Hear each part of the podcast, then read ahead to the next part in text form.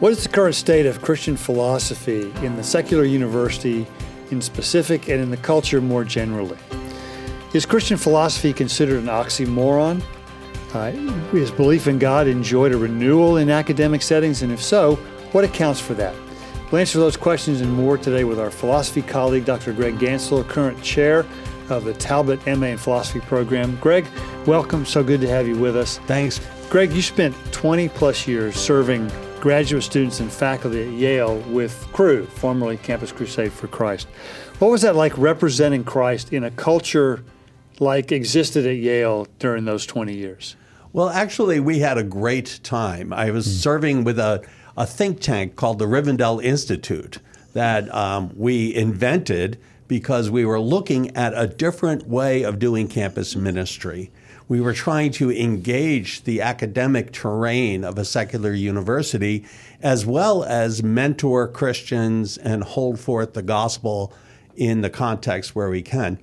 Um, we found the, the context at Yale to be, in some sense, fairly friendly to conversations about the things of God. And so it wasn't uh, openly hostile or anything like that. Um, now, of course, there's plenty of disagreement about issues, but if you're in, interested in philosophy, you're used to disagreement anyway. Now, you also taught as a regular adjunct faculty in the philosophy department at Yale for many years. How were you received there as an outspoken Christian? Well, uh, it was about 10 years. Most of the semesters for 10 years, mm. I was a part time lecturer and I taught a variety of courses, mostly in a freshman program that is um, kind of a great books program called Directed Studies, and I taught in the philosophy track. I had a great deal of support from the philosophy department.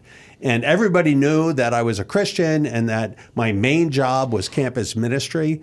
But um, I had done my PhD, and people saw me give lectures, and I had a a, a lot of enthusiasm for my participation in the program. So, Greg, during your years at Yale, uh, 20 plus years, what changes did you see on the campus there with regard to belief in God more generally and the gospel specifically? Well, I think uh, there were trends that went in two opposite directions.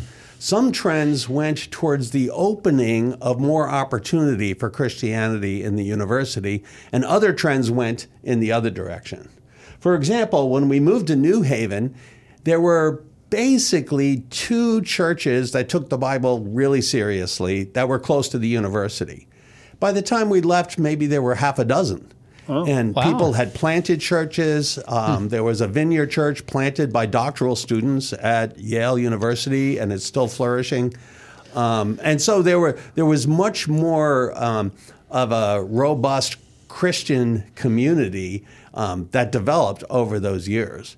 Now, in the other direction, the the rise of certain um, social issue pressures became increasingly difficult. And to be honest, there's been a lot of changes even since I've uh, been gone from Yale in terms of how difficult the environment can be. So, what, what types of issues were generally uh, the, the most contested?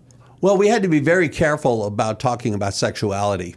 In, in fact, we decided we weren't going to make issues of, of those things um, in any of our public um, discussions. Now, if we were asked, we were very honest about our position, but we weren't going to put that front and center because we mm-hmm. were trying to build common ground and get the conversation about the gospel into the arena of the university. So we ha- you you have to be um, shrewd, as Jesus said, and um, careful about which things you pick up as a public discussion. Now, if you had a, a, student, maybe son or daughter, who's like, "Hey, Dad, I want to go to Yale and study philosophy, or a mm-hmm. school like Yale," would you be enthusiastic and say, "Hey, you're going to get balanced perspectives and try to guide them"? Now that you've been at Biola, or would there mm-hmm. be some serious pause and concern about some of the ideas that are coming through? Um, I don't think there'd be any more serious pause than any other secular place. Okay. The key for a student who wants to follow Jesus, surviving and thriving in a secular university is to get deeply involved in campus ministry, whether it's Cru or intervarsity, um, because you need to surround yourself with peers that are going to help you engage your environment with the gospel. Mm. And if a student is willing to do that, then I would be enthusiastic about um, the philosophy program at Yale. There are there are some believers um, lurking about, and um, you you have people who are fairly sympathetic, as well as people who think Christianity is crazy, but are generally fair in their uh, assessment. I'm sure there are other instructors that probably are more biased against Christianity than we would like them to be, but not more than any other department in the university. I think philosophy as a whole tends to be much more even keeled than yeah. some of the other social sciences. So yeah, that, I mean that that sort of gets us to the question I wanted to raise here from the from the big, big the thirty five thousand foot level. Uh, how would you characterize the state of Christian philosophy today? Well, I, I think it, the state of Christian philosophy is very, very good. And this has been a trend, as, as you know, that's been going on for decades. And there were, there were kind of seeds sown in the 60s by some very good philosophers in the secular academy that continued to bear fruit. And groups like the Evangelical Philosophical Society, the Society of Christian Philosophers, have emerged and attracted believers into the field of philosophy. So that not only are there probably more Christians in philosophy today than at any time in the past 150 years, um, that has a rub off effect of people who have Christian colleagues and begin to think it's not wildly irrational to be a Christian. Um, so I, I think the state of Christian philosophy is very good. It keeps getting better. There are some top philosophers that are strong believers and yet are doing the kind of work that gets respect across the field. And, and we have benefited um, from that. You know, in our graduate education, we all studied with some of these people. When I was an MA Phil student, I remember there was an atheist, and I'm thinking it was Quentin Smith, but I could be mistaken, who said there's this renaissance in philosophy, and it's the Christian renaissance. It's the last vestige of Christian thought anywhere, is how I remember the idea. It's, I think it's been a couple decades since that. Mm-hmm. How would you assess that statement now in terms of philosophy and just Christian thought as a whole in our culture?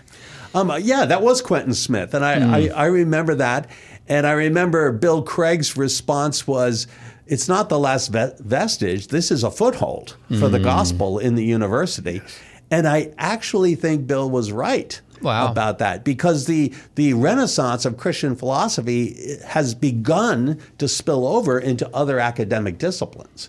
Um, the discipline of American religious history very quickly um, began to expand among believers. But now, even fields like sociology and mm. um, philosophy of science, uh, there are just more believers going into uh, different fields, literary studies. And so, what happened in philosophy is hmm. beginning mm. to sow seeds in some of these other places. So I think Quentin was right, but he kind of looked at it as a, the kind of the last gas. He did, yeah. rather than this is actually a foothold and mm-hmm. a seed for the future. So, mm-hmm. Greg, how do, how do we account for this renaissance as you as you describe it? I think that's that's an accurate term. Mm-hmm. This renaissance in Christian philosophy that's taken place over the last 20, 30 years. Well, I think I think it's a couple of factors. One in 20th century analytic philosophy, which is the philosophy that dominates the English speaking world. Um, in the middle of the 20th century, it was dominated by a movement called logical positivism, which thought that certain questions were simply meaningless. Mm-hmm. And these were questions in philosophy of religion, but also ethics and metaphysics. Well, logical positivism um, died the death it deserved, starting probably in the 50s, um, and it left a vacuum And all of a sudden, philosophers began to think I can do metaphysics, I can do substantive ethics with all the tools of analytic philosophy. And all of these fields began to have their own renaissance, and one of which was philosophy of religion.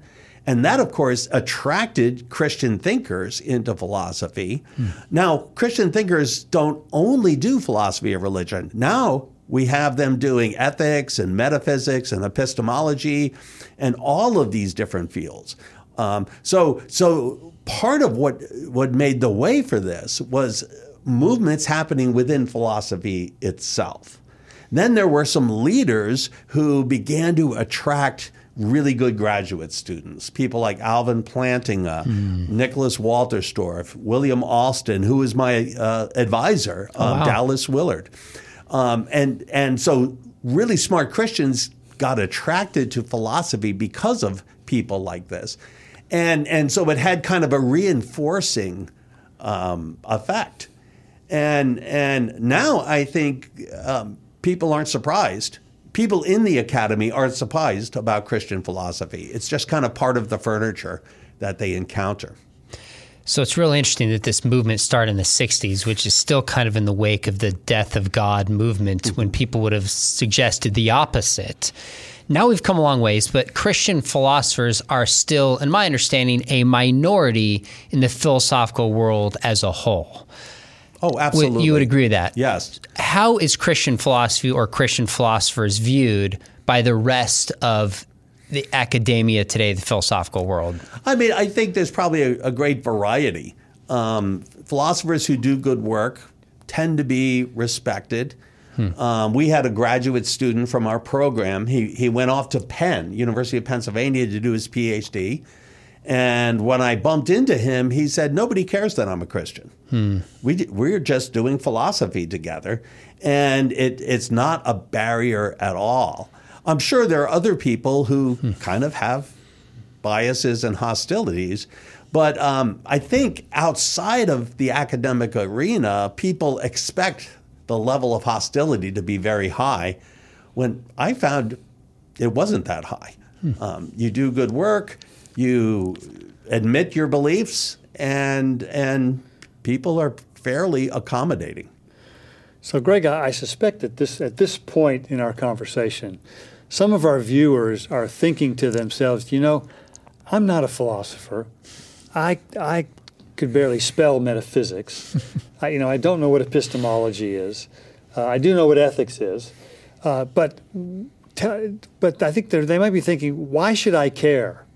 about this broader movement in Christian philosophy in the university uh, and in the culture at large. So, what, what would you tell them in response to that? That's a good question. I think there are lots of reasons to care. One, I think um, we can be encouraged. We can be encouraged that God is doing things in places that maybe we're not even thinking about. And God is at work in academic institutions. Um, and that's just encouraging because the kingdom of God is real, it's alive, and it is going to continue to grow. But there are other um, ways that philosophy is important to the general culture. One is, is that philosophers are very, um, or I should say, way upstream in cultural influence because the ideas that shape um, the people who are going to make our television shows, the people who are going to set business agendas, those ideas mostly are coming out of certain academic disciplines, and philosophy is one of them. So the, the better able we are to influence philosophy for the good, including for the gospel, um, the better able we mm. are to influence the rest of culture. I remember my, my son, who's a graduate of Biola's film school, used, he used to say that ideas go from philosophy to art mm-hmm. and then to film and television. Exactly. Mm-hmm. And that's why he spent he spent an extra year after after he graduated, spent an extra year taking courses in philosophy mm. and in art history, mm-hmm. in, in order to help solidify his foundation as a filmmaker. Mm. I, I think that's a, a great strategy and and I, you know, the arts have a tremendous um, they're like a crowbar. They can open things that other um, ap- uh, disciplines can't open. And so to, to pool the kind of thinking that philosophy can train you to do with the ab- ability to produce really good art is is just a great combination. Scott, I've shared this with you, but my wife, I really remember my wife from third grade. So she's seen me through high school, college here at Biola, the master's program, the philosophy department, and my doctorate. Mm-hmm. And she says, looking at my life, she's like, that MA Phil program when I did it was just the greatest spiritual and just life change uh, for me in that season. I loved it. It's my 10th year here at Talbot in the apologetics program. My second year, I saw that you were hired to come to the MA Phil program, and having read your works and knowing your ministry, was absolutely thrilled. Thought this is a perfect fit. But why did you choose to leave a place like Yale, as prominent and significant as it is, come here at Talbot to join the philosophy faculty? Well, uh, there were two major reasons that influenced us. It was a hard decision.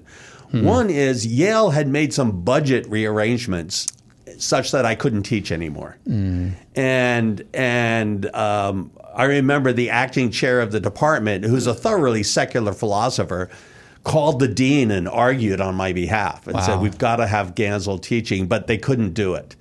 And I found that when I wasn't in the classroom, um, my my uh, sense of ministry calling began to erode and I realized mm. teaching was a central part. That's what you love. What, what I'm yeah. called to do. Yeah. And um, and the other thing is, as I get towards the uh, later years, which will remain numberless for our discussion, um, I, I take it that my role is turning more towards coaching the next generation. And so mm. this is what the MA program at Talbot does um, better than anywhere else, is to help raise up train and coach a new generation of Christian scholars. So I was very excited to be a part of that. Well, I totally agree, and in the fruit of that in many ways. So you teach in the MA Phil program. You and JP Moreland started this 30 years ago. If I'm not mistaken, this spring marks 30 years of the right. program. spring of 2023. Spring 2023. Will 30th year of our MA in philosophy. Tell uh, us a story of well, starting it. I mean, I can't believe it's been 30 years. Hmm. Um, but yeah, J.P. Moreland had been a long-time friend. I've known him since our years together at Dallas Seminary. We taught at Cru's International School of Theology together. Then we both sort of went our separate ways. I, I went into the pastorate for a while. J.P. went to a, a church and then to, to Liberty. I came back, found my way to Talbot by the providence of God and was talking to JP about what a great environment it was. And, he, and basically, he said, "Hey, can I come too?" and, sounds uh, like JP. it's, it's so typical. But uh, we've our, our current our current dean at the time had grown sort of restless in wanting to start something at the graduate level in philosophy. Uh, and so when JP came, uh, we just said, "Hey, we we want to start this." And our dean, our dean at the time, he said, "You've got three years to make a go of it, and if you can't make it, if you can't, if it's not solvent at the end of three years, I'm pulling the plug on it." Mm-hmm. And so we were out. We were out speaking everywhere we could, trying to sell the product. I mean, we were trying. I mean, anybody who would listen to what we were trying to do, uh, we tried to get in the fold. And we figured, you know, if we ended up with, you know, 30, 40 students, you know, and had a you know had maybe you know ten or twenty students you know going for PhDs, and maybe got a maybe got a couple of people with teaching positions in state universities. We'd praise the Lord, call it a huge win, and be totally satisfied. Mm-hmm. What we didn't realize is the wave and the providence of God, the wave that we were riding was just mm-hmm. cresting mm-hmm. at that time. Mm-hmm. And we recognized that no, no other seminary that we were aware of had a program in philosophy that was training people to do philosophical work that could get them into state university PhD program and get them jobs in those same state universities. We knew there was one school in the Midwest that had closed their program several years before that. We became a huge beneficiary of that. Uh, in that uh, you know one of our one of our visiting faculty uh, had was now available to us, William Lane Craig. Oh uh, wow! Became available became That's available great. to us. But the, the reason we started this is was really pretty simple. We just said we want we want to do what we can to reclaim lost intellectual real Hmm. estate in the university. And we said the best way we know of to do that is to train to give our MA students a, as rigorous an education as we could to prepare them to be the best read and the best prepared students in the doctoral programs that they were headed into so that they could end up having competitive applications for teaching positions in those same state universities. You know, one of the revolutionary things that I noticed, I was early in my doctoral work at Syracuse when the program was launched. And of course, I, I kept watching it from afar. But what was revolutionary is that you launched a department. Many seminaries would hire one philosopher, and, mm. and that person would teach apologetics, philosophy, and, and, and wind up teaching theology. But by starting with a department, you were able actually to mm. give a master's degree that had a full range of preparation. And to be honest, at that time, nobody was doing that. Now, mm. various other schools, mostly populated by our graduates, Yeah, are, that's are right. launching these That's kinds right. of programs. Yeah. so yeah, that when we and we, we we wanted for the longest time to have competitors hmm. because you know the the, the harvest is plentiful, hmm. but the workers were pretty few and far between at the hmm. time. And, and we, we couldn't understand why no other seminary was willing to sort of jump you know jump into the game with us. We, we desperately wanted another school on the East Coast and a school in the Midwest to do this so that our folks wouldn't have to come all the way across the country and relocate. Remember, this was before anything was that's online. right. That's right. Uh, and so now, you know, our program is now completely online too. So mm-hmm. we have students all over the world mm-hmm. who are enrolled in mm. the program taking it online. So that was 1993, and that was a year before I started at Biola. Kind of a cool context. We've talked about how there were no other seminaries or Christian schools doing this. What did you guys try to do differently from other programs in philosophy, maybe in the secular world? Yeah, one there were a couple couple things. One one thing that we were really clear about is that our graduates needed they needed to know the Bible, and they needed to hmm. know theology well. Hmm. And we we were we had noticed that the theologians that we had all studied under in seminary were sort of classically trained systematic theologians, not particularly trained in philosophy. Mm-hmm. And they and they left a lot of questions unanswered. Hmm. And it wasn't fair to require them to answer those because they hadn't been trained to do that. Hmm. And so we wanted to bring a philosophical bent to theology that we thought had been, it, was- at least it was missing in our own theological education. Hmm. That was one, I think, really important hmm. element because we did not we did not want a bunch of philosophers running around who couldn't integrate their philosophy with their Christian faith. But the second thing is we re- we really wanted to give attention to their spiritual life hmm. and to their formation. And this was before Talbot required any courses. Yeah. I mean, I I take it you didn't take any Yep. during your time in the program because we just hadn't started that Mm-hmm. yet. Uh, and so a lot of the spiritual formation that we did came in the context of classes in metaphysics and epistemology and ethics. Mm. I remember one of our grads, uh, I remember him saying, I he, he remarked after he'd finished the program, he said, the, cl- the times in my life that I have felt closest to God were when I was studying metaphysics. Wow. And I thought, if, if that's true, then, and he's not an exception, I don't think he was, I think we were, we were doing something right mm-hmm. at the time. And so I, think th- those were the two, because we, we didn't want to see people well trained in philosophy going into these environments with their spiritual life being a mess mm-hmm. and their marriages coming mm-hmm. unraveled. You know, that, that, doesn't, that didn't serve the cause of the gospel. Uh, and so we were torn quite a bit between requiring what we knew they had to learn mm. to do what we wanted them to do, but also recognizing that you know they, they probably needed to get B's and C's every once in a while to keep their marriages intact. Mm-hmm. Uh, hmm. And to my knowledge, we haven't we you know we've had we had a handful we've had a handful of casualties along the way, but not very many. Mm-hmm. It's been very encouraging to see mm-hmm. how few spiritual casualties we've had, you know, that we've come across along the way. People talk about that stuff more now, but going back to the 90s and early 2000s, people were not. So you guys were way ahead of the game working that in. Now, you may have answered this, but anything else you saw within the program that was different from how secular universities, non Christians, would approach and do philosophy? Well, I think, um, well, the integrated aspect of it. I think the graduates um, of this program, well, part of it was who was attracted to the program. Many of the people coming in, especially in the first decades, had years of ministry experience. And so they were older, they were mature. And, and this helped, I think, launch the program. So the graduates were holistic people. They, they knew how to take care of their families, they knew how to set priorities, and they went off to PhD programs and they knew how to work hard. I think the, it's still the truth that um, our graduates are just very well prepared. I agree. And we hear this from, from people at these schools. Yeah, we hear this pretty regularly that hmm. among the, their the co- their their graduate student colleagues that they enter with, they are the best prepared, best read, and most and most broadly read, mm-hmm.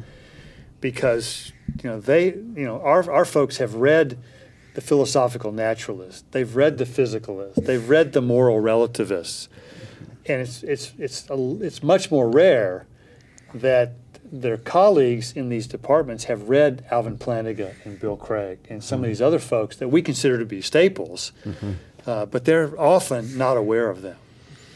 I think 20 years ago there was the banquet for 20 years of it, and I think that's the one that I had a chance to speak at. I remember well. And and I remember you saying that this program started specifically to get graduates into PhD programs. But if I remember correctly, about half of the graduates are in some kind of parachurch ministry, maybe a Cru, uh, teaching Bible at Christian schools, being pastors. So half have gone the academic route, and maybe half have gone kind of a different direction. Maybe talk about just some of the fruit, whether it's specifically in academia or other areas over the past three decades. Well, maybe maybe I'll start with the numbers.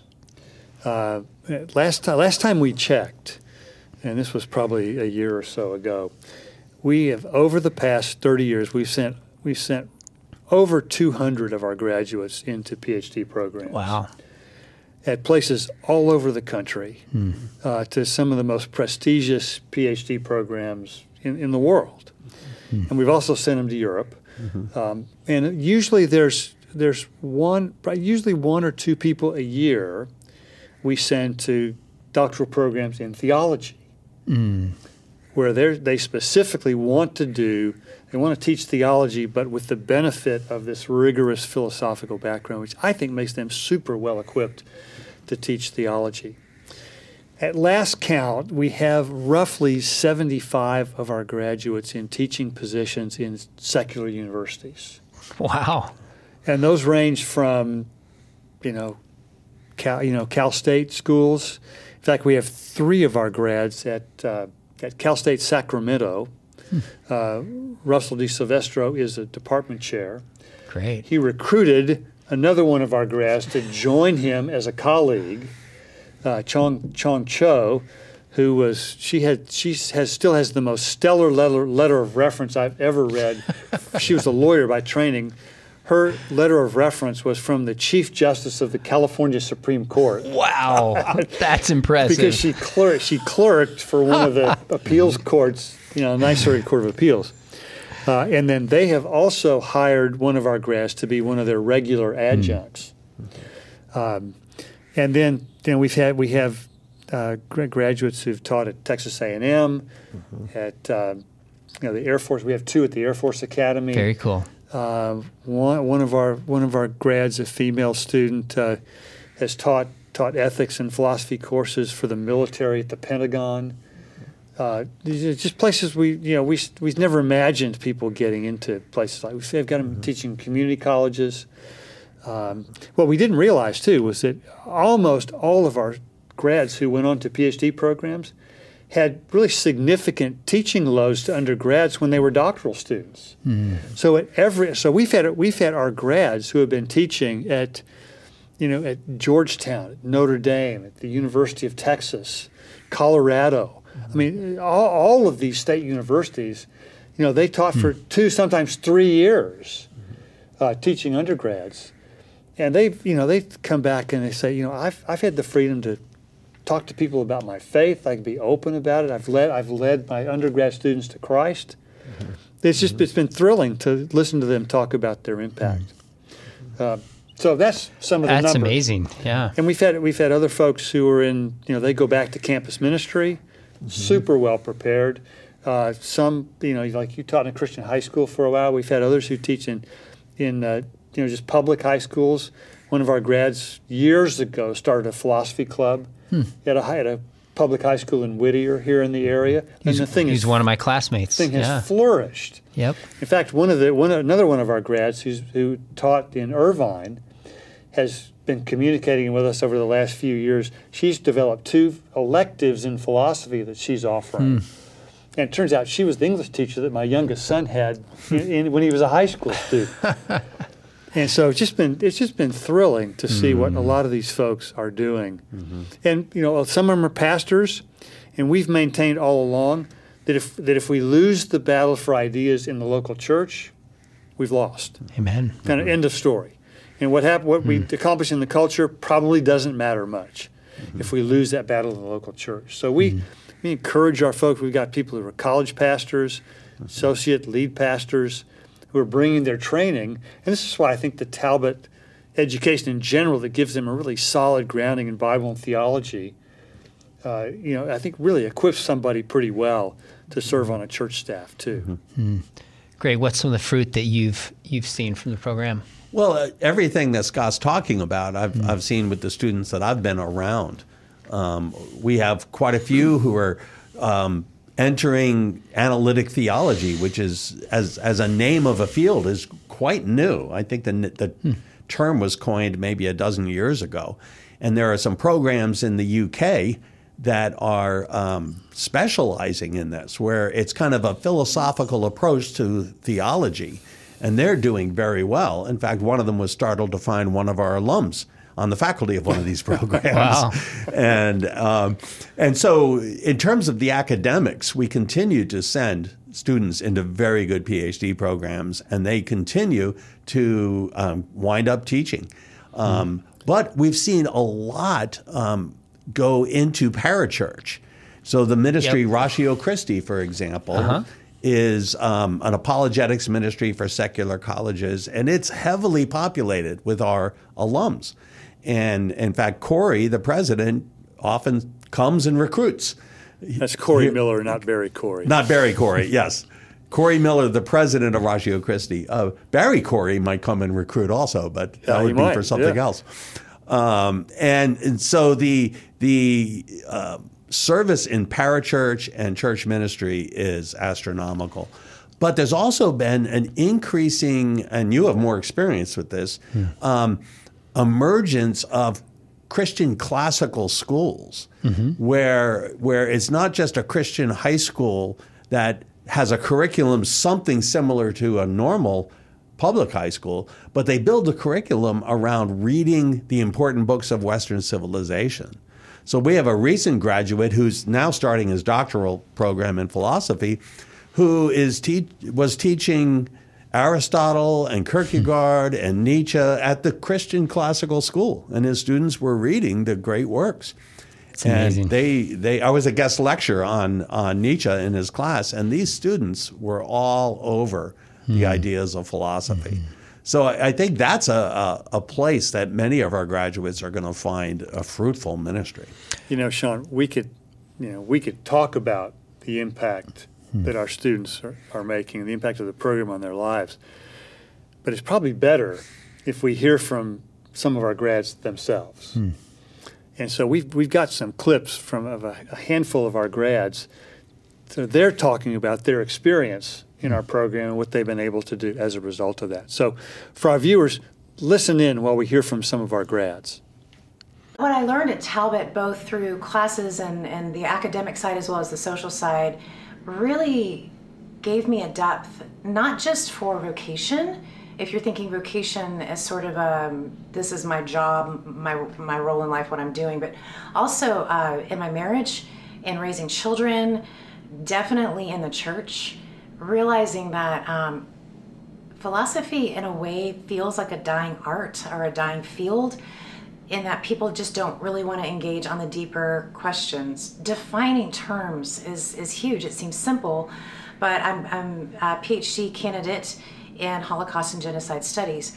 And when I very first started the program, there's a number of other disciplines that are highly represented in the field history and, and sociology and anthropology, which is understandable and very, very helpful, but those are all um, descriptive disciplines. And with philosophy being more normative, I brought something to the table that actually no one in my cohort, and I don't know if, there's been anybody in the program, to my knowledge, where I'm attending that actually comes from a philosophy background. And so to be able to say, well, we know that this happened, but but why are we saying that it's wrong? Or what is it that gives um, humans rights? So those sorts of things, being skilled in metaphysics, epistemology, ethics, um, logic, all of those courses really help to deepen and uh, better integrate my thinking and my ability to explain or my ability to better understand people. A lot of times we, we talk past each other because we're using the same terms, but we are not operating on the same definitions. Also, understanding things like personhood, what gives someone personhood. And for example, abortion is a very highly emotional topic, but how many people are really going, let's let's back up a little bit and talk about what what is personhood? When does personhood begin? What gives someone personhood? We're moving more and more into ai is that going to be personhood?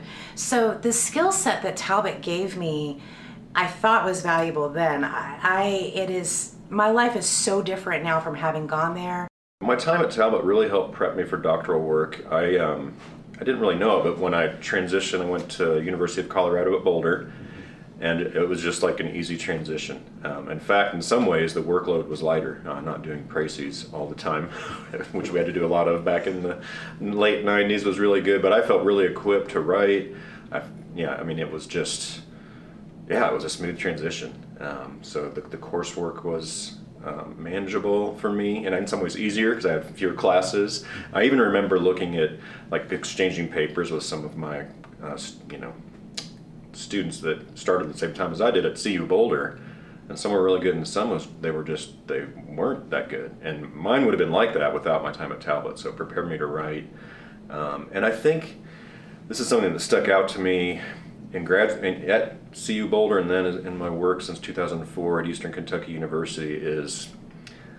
I often would pray, as I think it was JP suggested, just that that the results of my work couldn't be explained by just my work, my talent, my abilities. And I've seen that in the classroom, in my research, in relationships with people, and loving students when it's not easy to love students. So, yeah, and it really, I mean, it formed formed me as a husband, father, friend, like just making Christ central to my work and my life. Two more questions. Would love both of you to weigh into this. Scott, what are some of the challenges the program has faced over the years that have just felt difficult to overcome? Well, I think there, I'd say there's there's two of them mainly. One, I think, was was the result of our early success, because we had we, we had more students than we knew what to do with, in in the in the early days. Mm. Uh, I mean, we had we tapped out at probably a 160 students and we were having sections with 50 or 60 and just because we didn't have the we didn't have the faculty yet and we didn't have you know not mm. enough folks had had finished their phds to come back hmm. and join us and so we were we were trying we were just scrambling like mad to try and take care of and properly equip mm. the students that we had and we took a lot of grief for having that many students because mm. some of the, some of the places we were sending phds for phds were saying no because they didn't think there was any way that we could possibly be effectively wow. training that many students. Wow. So the other one I think came in the aftermath of the Great Recession in 2008 mm. and 9. That was a brutal time for higher education. And most of the most of the academic departments that were that had PhD granting programs cut their financial aid to the bone hmm. And you know, most most of our grad students, our list, our viewers may not be aware of this, but most of our grad students who go on to do a doctorate in philosophy didn't pay tuition, and they they had a teaching assistantship or a fellowship that gave them a fairly generous monthly stipend. Probably not enough to live on, but it, it was a, a really good start. Uh, those all basically went out the window Wow. in the aftermath of that. Uh, and actually, a, a handful of doctoral programs that we had sent people to, really good ones, actually closed down. It was super disappointing. Um, and it took, it probably took five, six, seven years for that level of funding to come back. Wow. And so we had to we had to be much more realistic with our students who were headed in toward the academic route. If they were not headed there, then there that's a whole different ballgame. And especially if they had families and people who people who were depending on them financially, just to say, you know, look, the job market is really I mean it's always been tough, but now it is really tough. And so just make sure that this is what God's calling you to do and not something that you think is just a great idea to do with your life. Make sure this is something God's calling you to, because if he if he genuinely is, He will find a way. He will find a place, uh, and it will get done. But that was that was a really challenging time because before that, our best students would get accepted to at least a half a dozen programs each, and they have their pick. And for about five years after that, our best students maybe were getting into one place. Wow, that's significant. It was real, yeah, it was Huh. a much, it was a much tougher challenge Mm-hmm. to do that. And, and I'm grateful that we had, we had, by that time, we had established a vision for our grads to do other things besides the academic route, Mm-hmm. because that that really dried up for a while. I don't think that's as true today, Mm-hmm. um, but it's still, it's still the academic route is still very challenging. Hmm. It's a hard, you know, it's a hard career to do. Uh, if you, you know, if you, and if you get an opportunity like like you know, we're all we're all living a dream, and a lot of our students would love to be living the same dream, but it's it's different than when we were applying for jobs. Yeah, I mean, I can reiterate that fact. Um, at at the top schools, they'll get 300 applications for 10 spots, and the school will accept 10, hoping five will come. and so the odds are pretty bad, and and to get your students kind of on the top of the list is is challenging. Now we've still been able to do that, especially with our best students. Um, I I think another challenge for us is that I there's a sense of I don't know if this is global or I mean or national, but there's a little bit of a loss of momentum among thinking Christians about um, the importance of philosophy. And some, some of this is good because other fields are being more talked about. And we want what's happened in philosophy to flow over. So smart believers, believers who, who are sensing a call to the academy or to integrating academic thinking with ministry, are, are going into and coming out of other disciplines. But, but as a result, there, I think there are fewer um, really well prepared students for our program. And, and I'm just beginning to observe this. We still get some excellent, excellent students and very challenging to be in the classroom with them. Um, I'm not sure if there there isn't kind of a trend among evangelical Christianity that is still latently anti-intellectual. Um, And and even though the life of the mind in the church, I think, has gotten much better in the last 30, 40 years and continues. So I think there might be one track that keeps getting better and one track that is kind of um, um, c- could be a, a, a negative impact on the kinds of things that we're trying to do. I think these trends can go together simultaneously. Yeah. It's not not impossible. That's really helpful. Last question though, as we think about the next 30 years of the program, whatever that may be, what are some of the aspirations and goals, big or small, you'd love to see? Well, I think you know I want to I want to continue to do what we can to populate the academy, to be to be salt and light, and to mm-hmm. Establish what I, what I, what I would call strategic beachheads in different universities around the country. The aspiration, I think, for the future is to do more of this internationally, Oh, and that's to great. have and to have some of these beachheads be established in different countries. We've had we've had a handful of our folks uh, who, who came from different countries and gone back to their countries uh, to do work at the university or in, or in nonprofits, uh, in parachurch ministry, things like that. I think that the, the, my next aspiration is to see the program really expand internationally. And I think that's going to take some work on our part to do a better job of uh, equipping our grads to address the kinds of issues that we may not know anything about at this point that are coming up in other countries and other parts of the world. Any thoughts you have? Just moving Well, forward yeah. goals for the program? I think that's right. I think um, the mission of the gospel is global. It's not just English speaking. And we have attracted some great international students. Our online presence allows that to um, accelerate. I have a, a student in South Korea and a student in Hong Kong on my online early modern philosophy class. And we could almost never have reached them without the online presence. So I think that's going to be part of the horizon. And then the other is to, is to stay faithful, faithfully teaching, faithfully shepherding, faithfully pouring into the next generation.